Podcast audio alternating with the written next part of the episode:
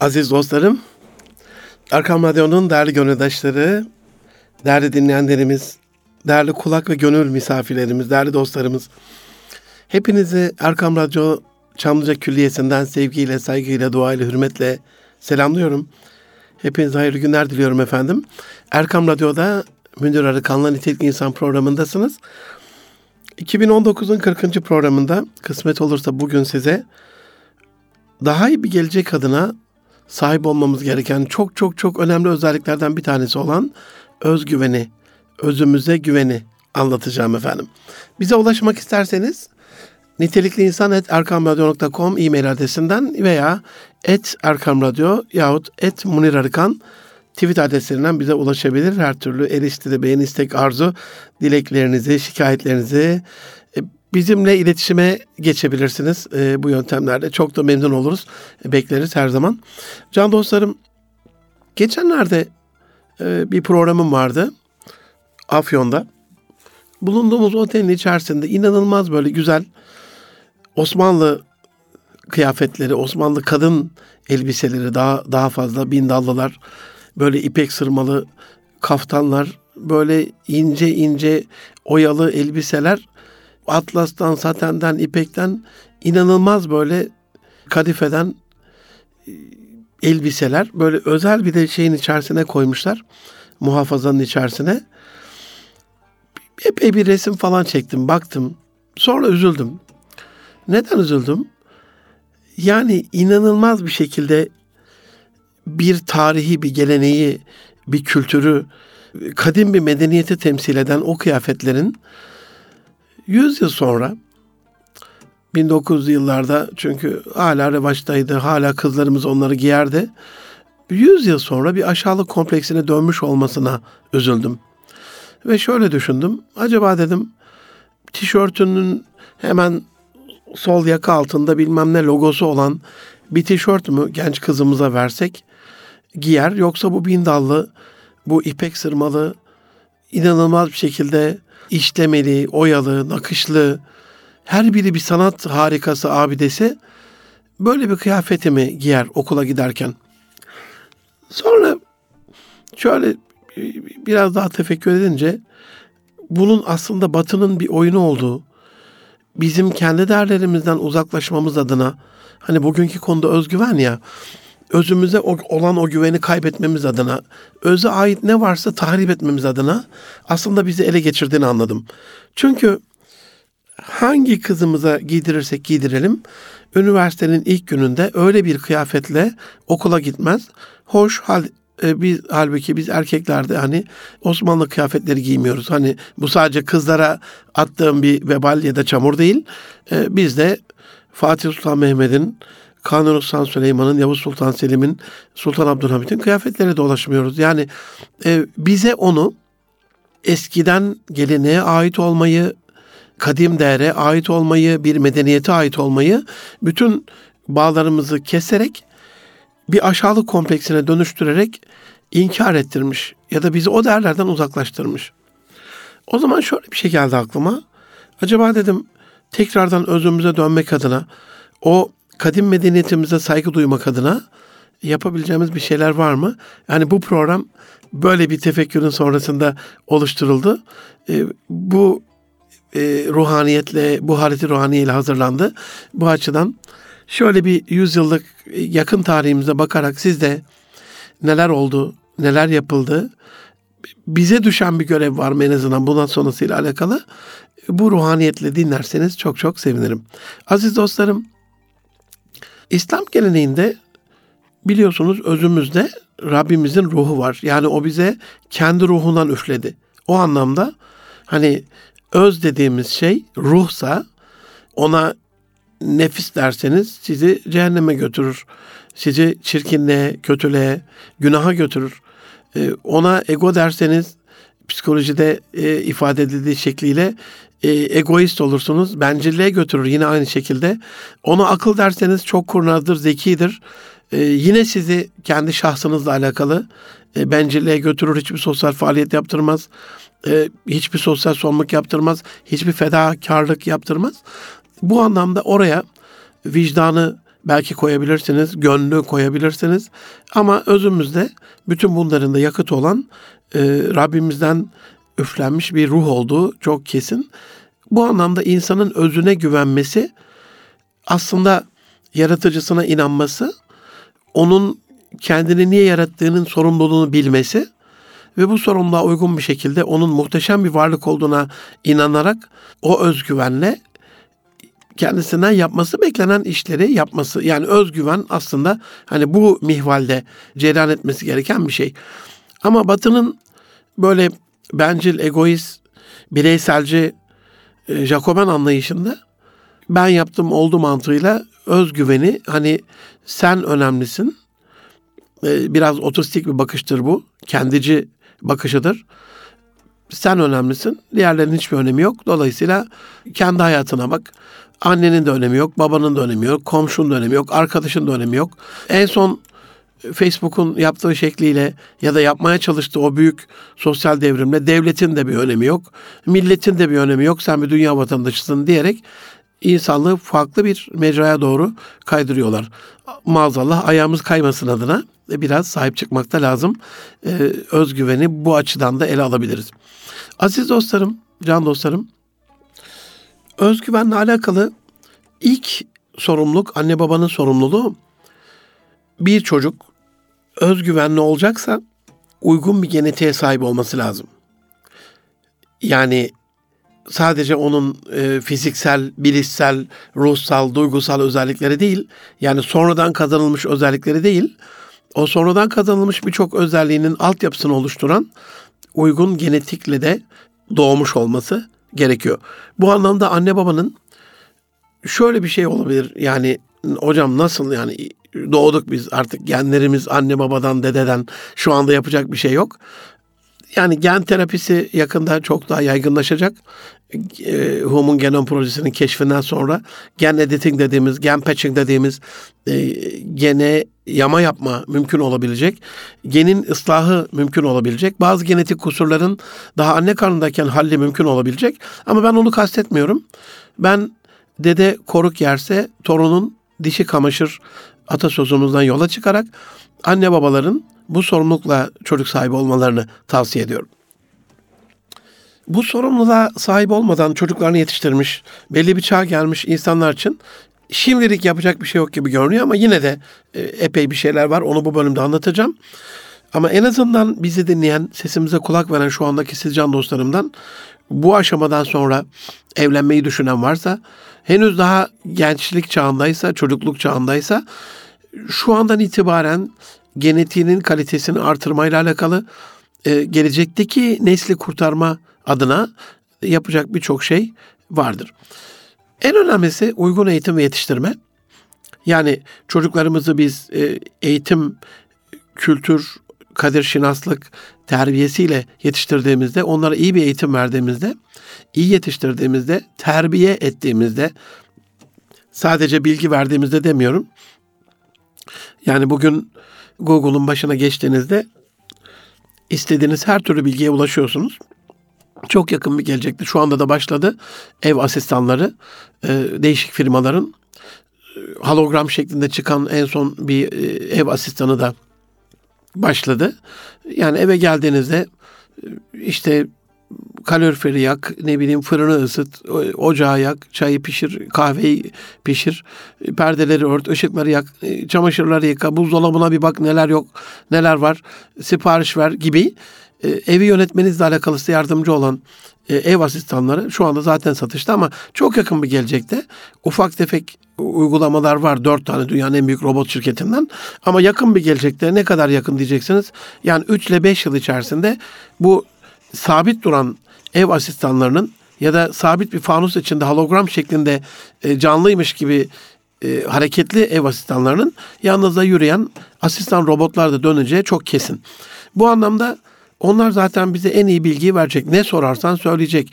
Hatta yanımızda karşılaştığımız insanların isimlerini face recognition yüz tanıma sisteminden onları onlarla daha evvel karşılaştıysak onlarla ilgili yaptığımız muameleleri bir sözümüz bir taahhütümüz varsa onların hatırlatılmasını sadece isim hatırlama değil geçmişle alakalı bilgi de verecekler. Bir, bir anlamda bir epikriz raporu gibi.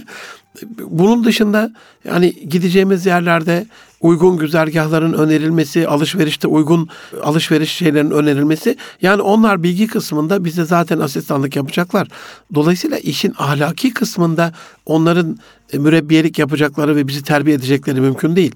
Bilişsel bir devrim oluyor şu anda dünyada. Ama anne babalar ya bu çocuk e, benim e, genetiğimi taşıyacak. Dolayısıyla torunlarımın da genetiği buradan geçecek. Dolayısıyla onları uygun bir eğitimle, uygun bir ahlakla yetiştirmem lazım diyerek genetiği, genetik kaliteyi ön plana alarak, bunu önemseyerek böyle bir terbiye sürecine girebilirler. Çocukların gen kalitesini artıran en önemli unsurlardan bir tanesi korkutmadan, fobisiz çocuk büyütme özelliğidir.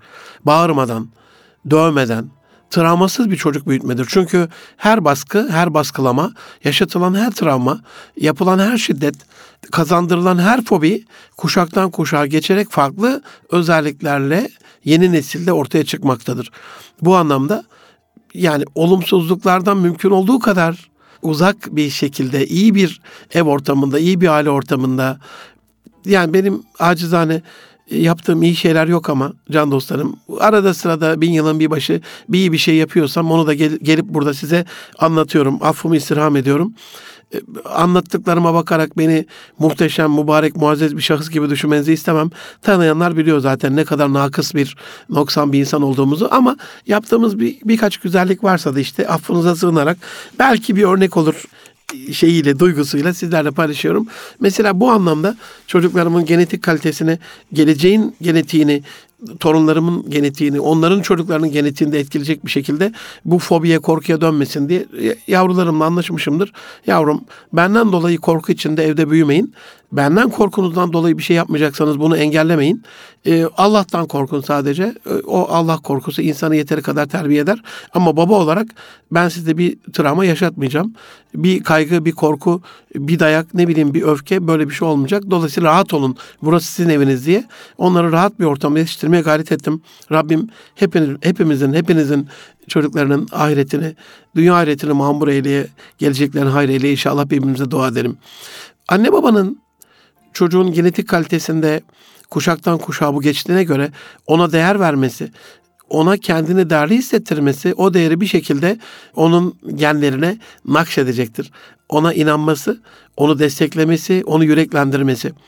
Teknik manada çok önemli bir tane unsur da anne babanın sorumluluğunda. Bunu seminerlerde genellikle çok işlerim, aile koşulunda çok işlerim. Çocukların kelime hazinesinin geliştirilmesi. Yani insan nedir diye sorduğunuzda kelimedir, kelamdır, Dolayısıyla ne kadar çok fazla kelime biliyorsa duygusu, düşüncesi o kadar zengindir. Duygu düşüncesi ne kadar zenginse ilişkisi, iletişim o kadar zengindir. Biz insanlar kelimelerle anlaşırız, kelimelerle barışırız, kelimelerle kavga ederiz. Bu anlamda Dana Saskind'in 30 milyon kelime kitabını da e, önermiş olayım. Amerika'da yapılan bir araştırma. Anne babaların eksik kelimeyle mesela 13 milyon kelime konuşan anne babalara göre 30 milyon kelime konuşan anne babaların çocuklarının çok daha başarılı olduğu görülmüş uzun yıllar yapılan bir araştırmada. Kelime hazinesini canlandırıcı sözlük çalışmaları, e, özel resim kataloglarından o resimleri inceleyerek her bir resmi 8-10 farklı kelimeyle anlatma, değişik duygularla anlatma gibi farklı özellikler, e, tefekkür e, özellikle gezdiğimiz yerlerde deruni bir tefekkür, gördüğümüz şeyleri isimlerini tekrar ederek ne kadar güzel yaratıldığına, ne kadar güzel yapıldığına bakarak bağlantı kurabilme bu kelime hazinesini e, geliştirmemize yardımcı olur. Bu anlamda anne babaların çocuklarının küçüklüğünde onlara daha fazla hikaye okuması, onlarla daha fazla ortak aile faaliyetleri yapması, özellikle Kusiru emrine uyarak, yeryüzünü gezin dolaşın emrine uyarak gezebildiği kadar imkanları ölçüsünde gezmesi, gezdirmesi anne babanın çok çok önemli sorumluluklarından bir tanesi. Geçen hafta biliyorsunuz Hindistan'da büyük bir şey oldu, kaos oldu hava kirliliği ile alakalı. 10 şehirde e, kritik eşin çok çok altına indi oksijen şeyi. Bazı şehirlerde sokağa çıkma yasağı ilan edildi.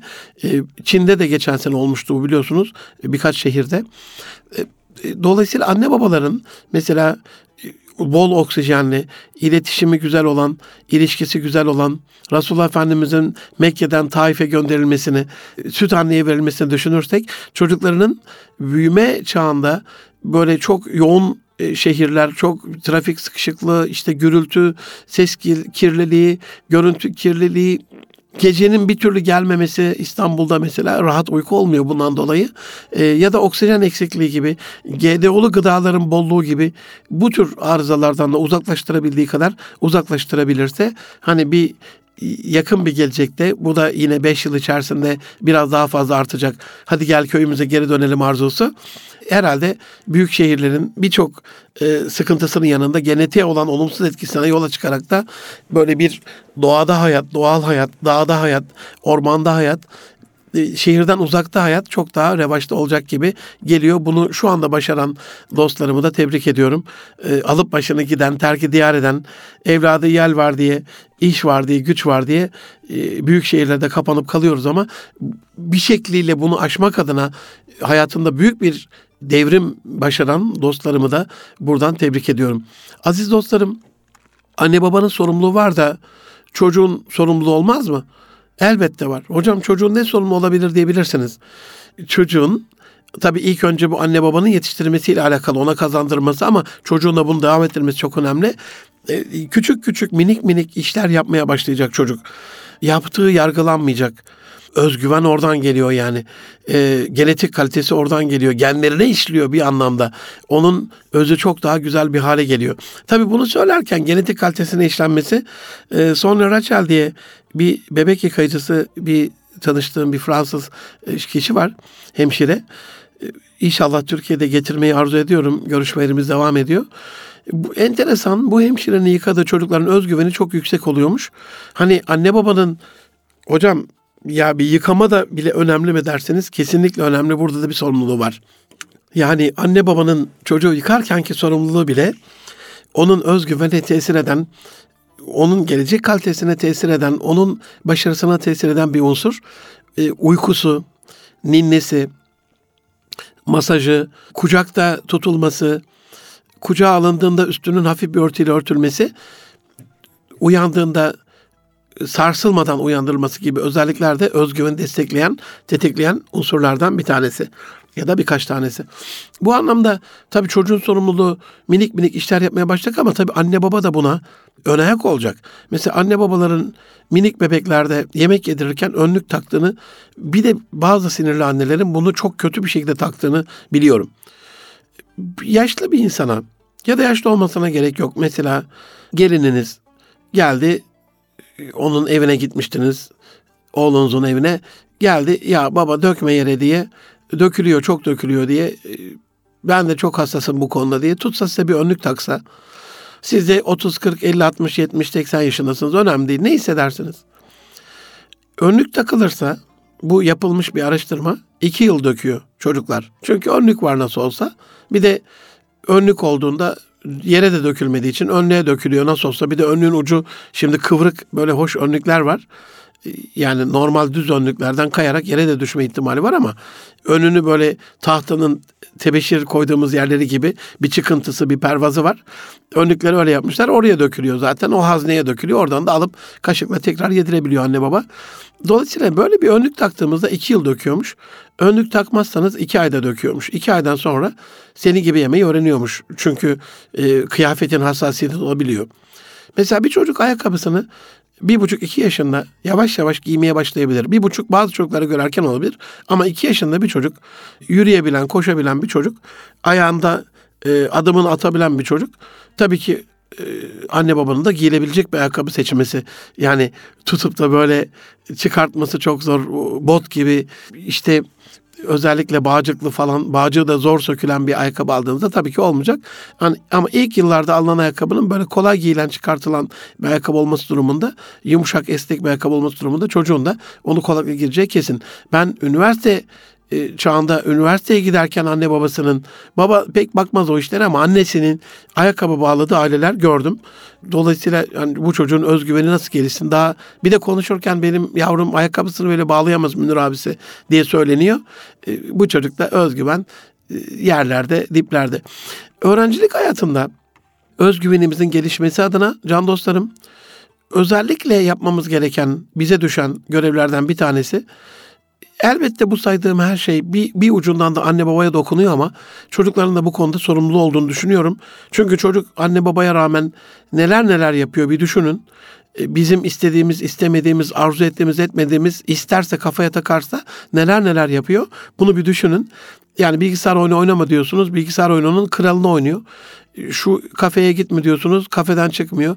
E, ya maç yapma diyorsunuz işte istediği bütün maçları izliyor gidiyor oynuyor. Bu anlamda hani kendini keşfetmeyi kafaya koydu da biz mi engel olduk o anlamda? Kendini keşfetmesiyle alakalı bu özgüvene sahip olma adına ilk adı, adımlarından bir tanesinin bu olduğu çok kesin. Ee, özellikle güçlü zayıf yönlerini kendini bekleyen tehditleri fırsatları anlaması adına SWOT analizini yapması çocukların bu analizi yaptıktan sonra gelecekle alakalı oturup böyle uzun bir tefekkür yapması. Yani ben biliyorum inanın dostlarım Allah kurtardı 7-8 yıldan beri asla ve asla oynamıyorum. Uzun saatler ben de oynuyordum bilgisayar oyunları. Elhamdülillah kurtuldum bu sözümün tesirli olacağını düşünüyorum. Size de oynamamanızı tavsiye ediyorum. Çocuklarınızı da oynatmamanızı tavsiye ediyorum. Hele bu saatlerce olacak bir özellik değil.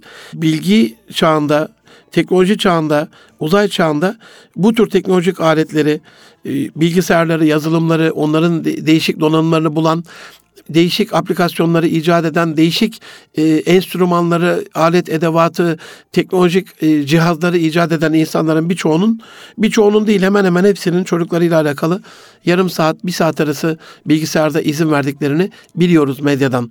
Dolayısıyla bunun çok da akıllı bir işlem olmadığı, adı akıllı olan telefonların çocuklarımızı akıllandırmadığı çok kesin. En azından biz akıllandıralım. Bu anlamda uzun saatler bu bilgisayar oyunlarının cep telefonunda vakit öldürmelerinin, sosyal medyada surf yapmalarının değil, internette surf yapmalarının değil, kendilerinin analizinin yapılmasıyla alakalı biz de ön ayak olabiliriz. Onlar da eğer şu anda bizi dinleyen öğrenci kardeşlerim varsa, kendini keşfetmek isteyen genç kardeşlerimiz varsa onlar da ya bu yaşa kadar geldim yeter artık niye yaratıldığımı bulmam lazım, üstün özelliğimi bulmam lazım diye özüne güvenle ilgili bir şey yapabilirler.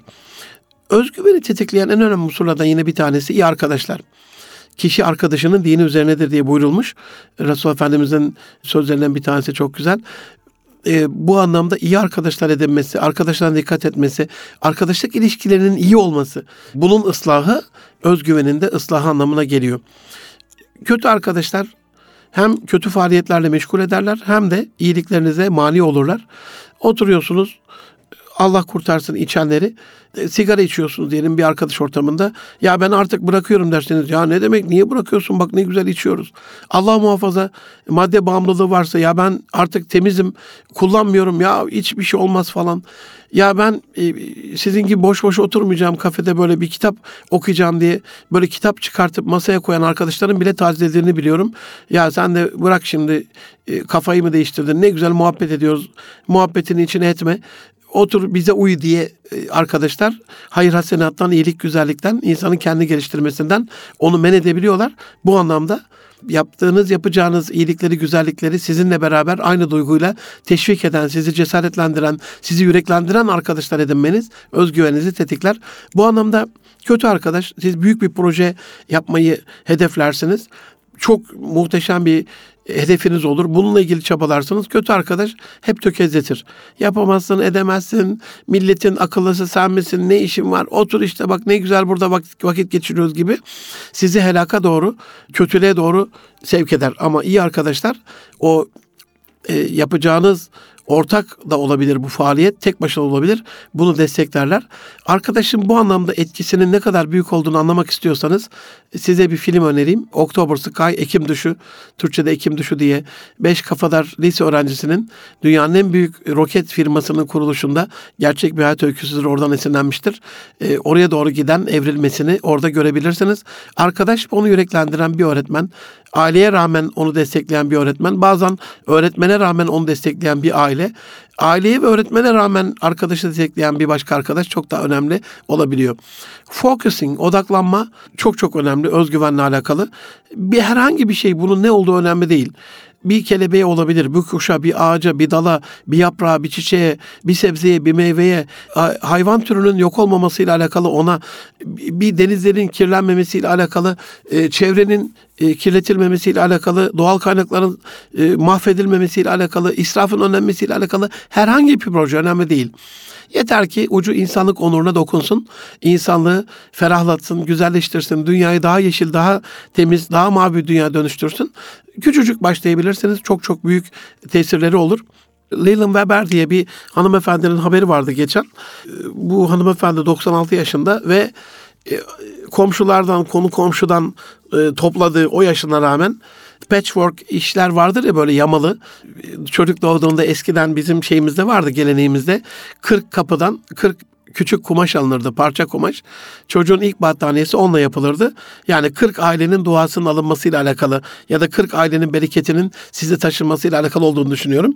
Aynen böyle bu e, patchwork'ta kullanılan el büyüklüğünde, iki, iki avuç büyüklüğünde, yarım metreden küçük, 25-30 santimetre karelik böyle küçük kumaşlar topluyor e, bir makinesi var. Yavaş yavaş ağır ağır böyle tasarımını da yaparak stilist kendisi aynı zamanda şeyler yapıyor.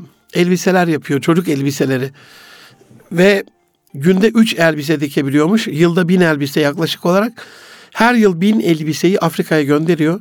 Aman Allah'ım çocukların keyfi, çocukların o muhabbeti inanılmaz.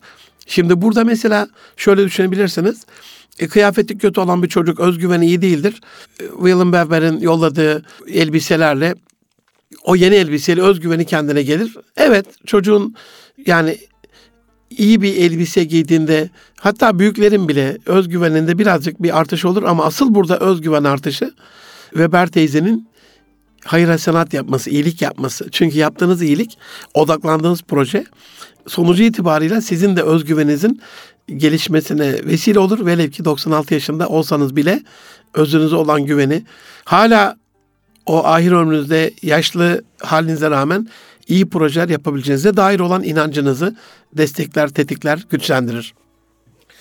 Aziz dostlarım, öğrenciliğin öğrencilik hayatında, çocukların küçüklük hayatında özellikle bir şeye odaklanması bazen zor olabilir. Az evvel söylediğim gibi buradaki bütün unsurlar hem çocukların hem de bir taraftan da anne babaların da sorumluluğu ve zorunluluğu.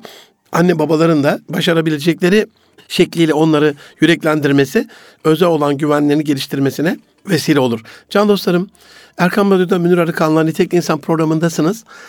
Öze güveni, özgüveni anlatıyorum. Ee, kısa bir ara vereceğim. Az sonra yeniden görüşmek üzere efendim.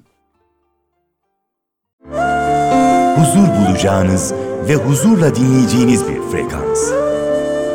Erkam Radyo, Kalbin Sesi.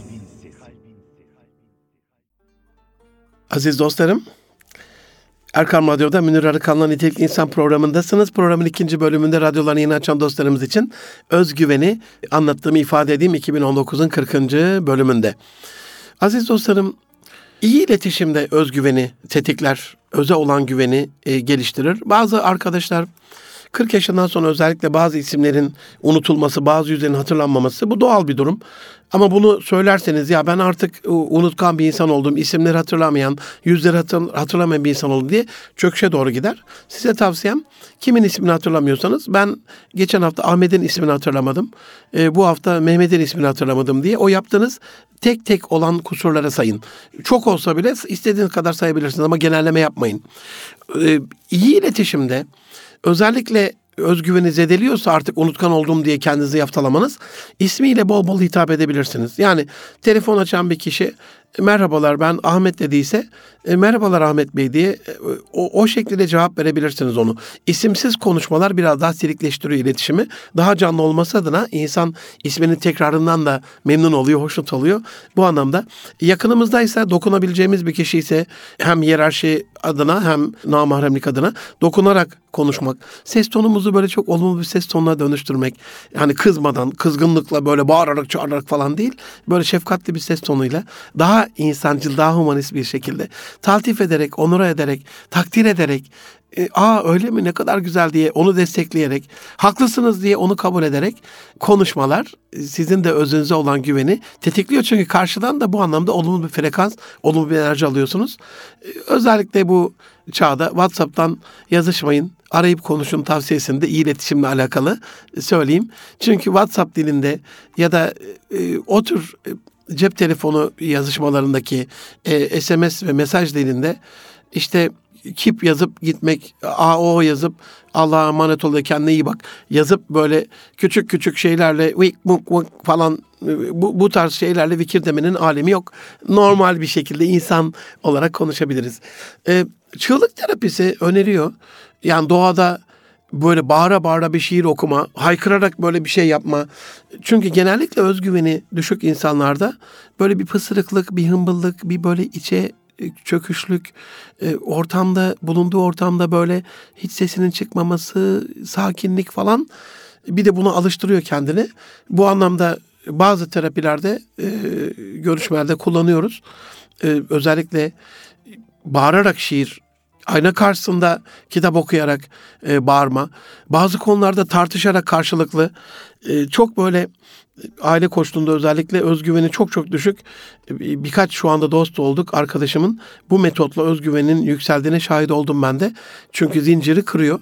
E, hep o şekliyle kendini bastırılmış, incitilmiş kişilik olarak gören kişi onun da ses e, çıkarabildiğini öyle bir TRT için belgesel çekiminde bir kameraman arkadaşım vardı. İki grup, bir grup profesyonel, bir grup amatör. Bu amatör e, kişiydi. Profesyonel grup da bir bütün ekiple gelmişler. İnanılmaz bir hafta boyunca bu adama zulmettiler böyle. Sabretti. Bir küçük problem çıkıyor gibi oldu. Ben sakinleştirdim son gün. Sonra ayrılırken sarıldım böyle kucaklaştık. Dedim canım abim sen bir dervişsin dedim. Bunu unutma. Senin o güzel gönlüne sabır yakışıyor. Sükunet yakışıyor. Ağladı böyle. Sonra oturduk bir çay içtik ayrılmadan evvel. Helalleşiyoruz. Bir şeyde konuşmanın böyle tekrar eski şeyine döndü moduna. O ezildiği, taciz edildiği, horakir görüldüğü, bastırıldığı, hocam dedi ya ben de dedi bağırmak istiyorum. Ben de dedi üste çıkmak istiyorum. Ben de dedi artık alttan almak istemiyorum. Bana dedi insanları böyle e, bastırmayı öğret. Onlara böyle bir şey yaptırmayı, emretmeyi, onları yönetmeyi öğret falan. Sonra yine o arayı bulduk. E, o kendi özü değil çünkü onun farkına vardı derviş gönüllü. E, baskı kuranların, taciz edenlerin, e, hep üstte olanların üstün olmayacağını bir şekliyle anladı ve öyle e, uhuletle suhuletle ayrıldık. Bu anlamda hiç bağırmayan insanların karşıdaki kişiye bağırma adına değil ama kendini ayna karşısında bağırarak görmesi de e, özgüveni tetikleyen bir şey olabiliyor. Bol kitap okumak, Rabbimizden iyi bilecek halimiz yok. İkra emrine uymak. Mutlaka bir yabancı dili öğrenmek ama bunu da iyi öğrenmek.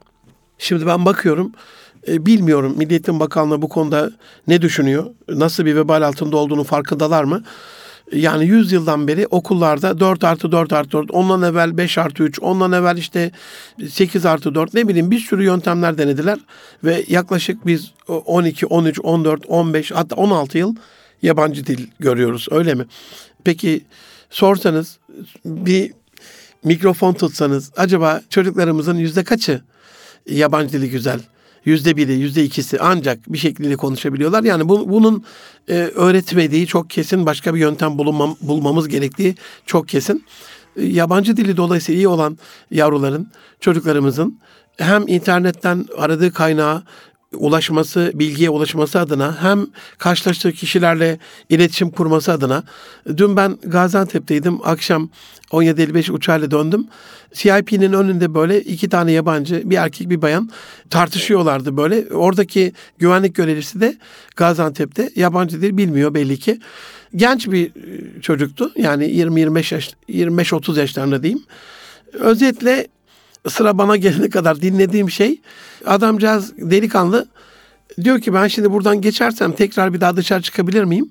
Gerekçesini de söylüyor. Annem babam diyor e, dışarıda onlar şeye giremiyor. E, ya diyor onları da alayım buradan geçelim ya da bana yeniden çıkış izni verin. Ben eşyaları içeri aldıktan sonra CIP'ye tekrar normal bölüme geçeyim. Oradan da onlara yardımcı olayım. Tabii bu konuşuyor, karşıdaki anlamıyor, bu sinirleniyor, onlar sinirleniyor falan böyle bir şey ortamı olmuştu. Hemen yanlarına gittim. Nasıl yardımcı olabileceğimi söyleyerek. E, güvenliğe söyledim. Ya söylediği bu dedim. Aa öyle desene dedi. E, tabii ki dedi çıkabilir. Söyledim çok da mutlu oldu. Ama dedim sadece yanınızda eşinizi götürebiliyorsunuz. Bir kişi götürebiliyorsunuz CIP'de.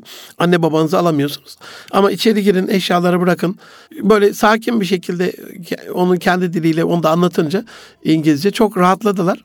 E, şey de çözülmüş oldu ve ben de orada hani bir problemi sonuçta bir bağırtı çağırtı oldu yani bir problemi önlemenin onu gidermenin bir kişi yardımcı olmanın huzurunu duydum. Bu ben, benim kendime olan güvenimi de tetikler, destekler, besler. Bu anlamda hani çocuklarımıza bir de küçüklük anımı hatırladım. Tarık dayımlara gidiyoruz. Osmaniye'den İskenderun'a bir benzin istasyonunda durduk. Lisedeyim. Büyük ihtimalle de İmam Hatip son sınıftayım. Yani o zaman 7 yıldı e, biliyorsunuz. 3 artı 4 diye imam hatipler, 3 ortaokul, 4 lise. Yani lise sondayım. Epey de bir yıl İngilizce görmüşüz. Üstelik babam bu işleri çok meraklı. Mehmet Yılmaz diye bir İngilizce hocamız var. Bizim kendi ders hocamız değil. Ee, İncirlik üstünde İngilizce tercümanlık yapıyor. Babam da onu özellikle tuttu bize İngilizce dersi versin diye. Neyse yani babama göre biz İngilizce biliyoruz. Benzin istasyonunda iki turist bir şeyler söylüyorlar. Arabayla gelmişler. İstasyoncu anlamıyor falan. Babam da zorluyor. Oğlum diyor git konuşsana falan. Bende onu konuşacak İngilizce yok ki. Yani şimdi diliniz olmadığında özünüze güven nasıl olacak? Bir de şöyle düşün şimdi geriye doğru sarıyorum. Tam konuşacak bir insan olsam küçük yaşlardayım ama İngilizce çok iyi biliyorum. Herhalde özgüvenim çok daha farklı olur. Bu anlamda yabancı dil çok kitap okumak kadar özgüveni destekleyen e, iş yerlerinde yaptığım koşullarda genellikle şöyle bir şey duyuyorum. Münir hocam yıllardan beri tatil yapmıyorum. Ya bu sizi çökertir. Nefsimizin de üzerimizde e, hakları vardır. Fiziksel, duygusal, bilişsel, ruhsal anlamda kendimizi değerlendirmek adına, rehabilite etmek adına, dinlendirmek adına e, tatillerini iyi yapan insanlar rahatlıkla arkadaşlık kurabiliyorlar, iletişime geçebiliyorlar, kendilerini dinginliğe, sükunete erdirebiliyorlar. E, tatil yapmayan bir insan nasıl olacak bir düşünün. Yılın bütün yorgunluğu üzerinde e, stresli olacak. Daha fazla ilişkilerde uhulet suret yolunu çekmeyecek. Bu anlamda e, özellikle iyi iyi mekanlarda tatiller böyle birkaç arkadaşım var. Ben bunu yapamadım ama çocuklarını her yaz tatilinde farklı illere götürerek Türkiye'yi keşfettiren, daha iyi imkanlara sahip olup yurt dışını dünyayı keşfe götüren dostlar var. E, bu anlamda e, onlara da modellenmesi gereken bir örnek olarak bakıyorum. Dramanın özellikle öğrencilerin, çocuklarımızın hayatında mükemmel bir özgüven aracı olduğuna ben bu mikrofonlarda hiç yemin etmedim, yemin de etmiyorum ama yemin edebilirim. Bu kadar önemli. Aklım varsa dereye koş diyor ya hoca, Nasrettin Hoca. Gerçekten e, e, bu sözüme güveniyorsanız bütün vebali bende. Çocuklarınızı, belediyelerimizin çok güzel drama kursları var.